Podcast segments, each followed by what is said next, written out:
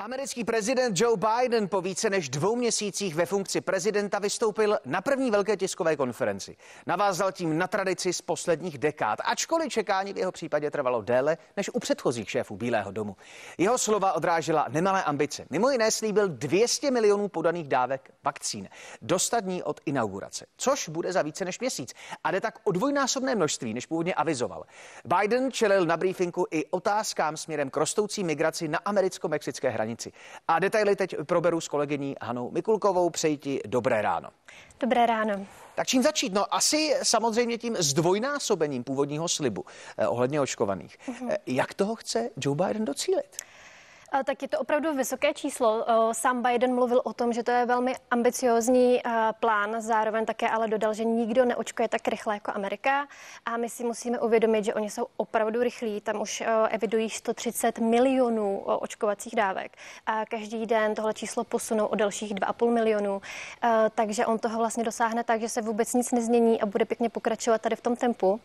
A tím pádem by toho mohl docílit těch 200 milionů do 100 dnů od inaugurace. Naopak zahraniční média mu docela fandí a tvrdí se, že jako to pravděpodobně nespomalí, naopak to může ještě zrychlovat a to z toho důvodu, že on přislíbil státům další miliony vakcín, a celkově ta jeho kampaň opravdu pokračuje velmi dobře a může se očekávat, že už v polovině května by mohla být polovina obyvatel Spojených států aspoň jednou dávkou naočkovaná. Mm-hmm. Teď já především, co to ve mně vzbuzuje za pocit vzhledem k těm počtům tady v Česku, je to možná normálně regulérní závist, ještě jak tady vidím tu vlajku, jak si říkám, ach, jo.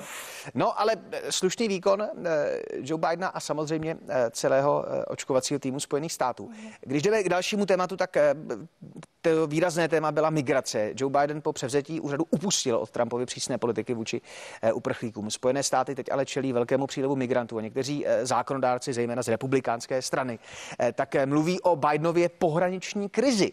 Eh, jak chce situaci Joe Biden řešit?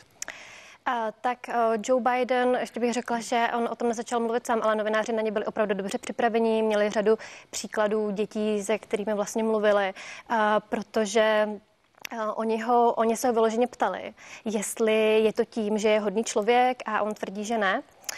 Že ten příval migrantů se opravdu jako nezměnil a že je to tím, že každý rok touhle dobou chodí a další a další migranti, protože je vlastně zima a hrozí jim a jako nehrozí takové nebezpečí, jako když jsou v poušti velké teploty.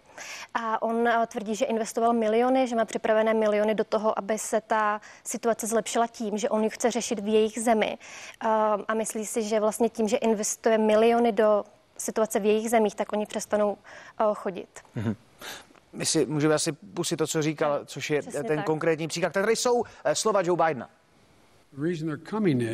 Důvod, proč přicházejí, je ten, že teď je doba, kdy mohou cestovat s nejmenší pravděpodobností, že na cestě zemřou kvůli horku v poušti. To za prvé. Za druhé, přicházejí sem kvůli situaci ve své zemi. Způsob, jak se s tímto problémem vypořádat, a já jsem s tím začal už v době, kdy jsem byl viceprezidentem, sestavil jsem plán v hodnotě 700 milionů dolarů, který by řešil hlavní příčiny toho, proč lidé ze svých zemí odcházejí. To jen potvrzuje to, co eh, Hanna říkala ve studiu Nového dne. Eh, zdravotní stav vypadá, řekl bych, velmi dobře, Joe Biden, uh-huh. alespoň tady na těchto záběrech. Eh, mluvil o nějaké vizi, o, o nějaké strategii, která třeba překvapující? A, tak novináři se ho ptali, jestli hodlá znovu kandidovat.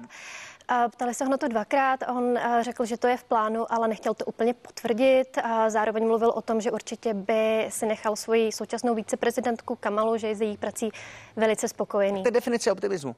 Ta vize kandidatury v roce 2024, to si já vůbec neumím odhadnout, co se bude se mnou dít v takovém roce, ale aspoň jedna jistota je, že Joe Biden bude kandidovat. Pak ještě jedna taková detailní záležitost, a to jsou psy manželů Bidenových, kteří se vrátili zpátky do Bílého domu. Eh, proč museli odejít? Tak oni museli odejít z toho důvodu, že jeden z těch psů, jmenuje se Major, je mladší, tak on pokousal jednoho ze členů ochranky a kvůli tomu ho poslali do Delaware na převýchovu, ale v zahraniční média úplně ze začátku nevěděli, jestli odešli ty psy na dobro nebo jestli se vrátí, tak to má vlastně pro no. manžela Bidenovi šťastný konec. A... Co je šílený, a víš, co je šílený, že se nikdo nestará o osud toho pokousaného člena ochranky. O tom nikdo nemluví. No, ale určitě se postarali. Určitě se postarali, mm. doufejme v to, že to dobře dopadlo, jak s Pejskem, tak s ochrankou. Děkuji mnohokrát. Mm. Na závěr odlehčení za Hanou Mikulkovou i dál budeme sledovat dění ve Spojených státech. Díky moc. Děkuji.